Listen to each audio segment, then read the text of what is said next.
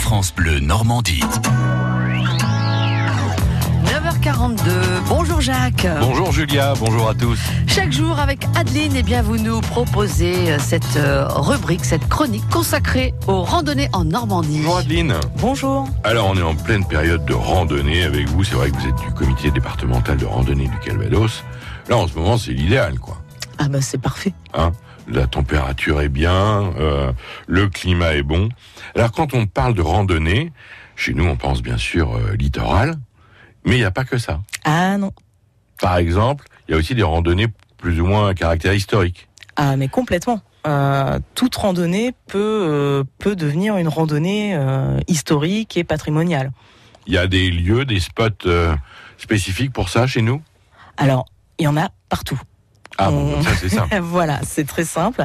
Tout dépend euh, la période qu'on cherche, tout dépend le type de patrimoine qu'on cherche. Si c'est un patrimoine naturel, bon ben on a pas mal de d'espaces et de zones protégées euh, et de zones sensibles. Tiens, ça me fait euh, penser à une question. Les marais.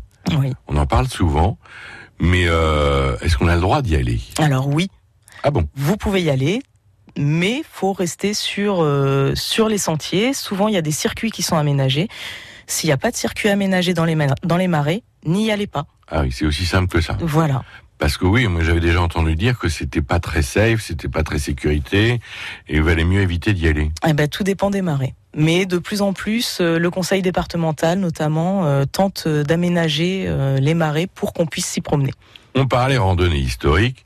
Alors les vieilles pierres, par exemple, si on est passionné de châteaux anciens et de choses comme ça, chez nous il y en a pas mal. Quand Ah, même. il y en a pas mal. Euh, je pense que le plus évident, euh, enfin, les plus évidents, ce sont euh, les châteaux de Caen et de Creuly.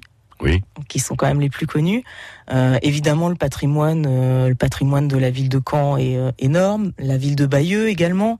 Euh, des châteaux, vous allez en trouver à Falaise, vous allez en trouver un petit peu partout dans le département.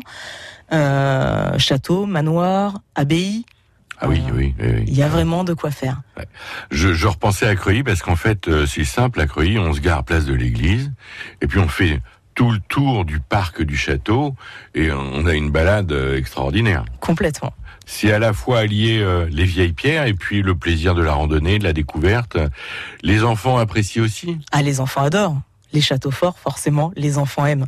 et plus que marcher pour marcher. Quoi. Exactement. Merci beaucoup Adeline et on se retrouve dès demain pour parler randonnée. À demain. Jacques et Adeline, à demain. Et pour euh, plus de renseignements sur la randonnée dans notre région, rendez-vous sur le site ffrandonnée14.com. France Bleu Normandie.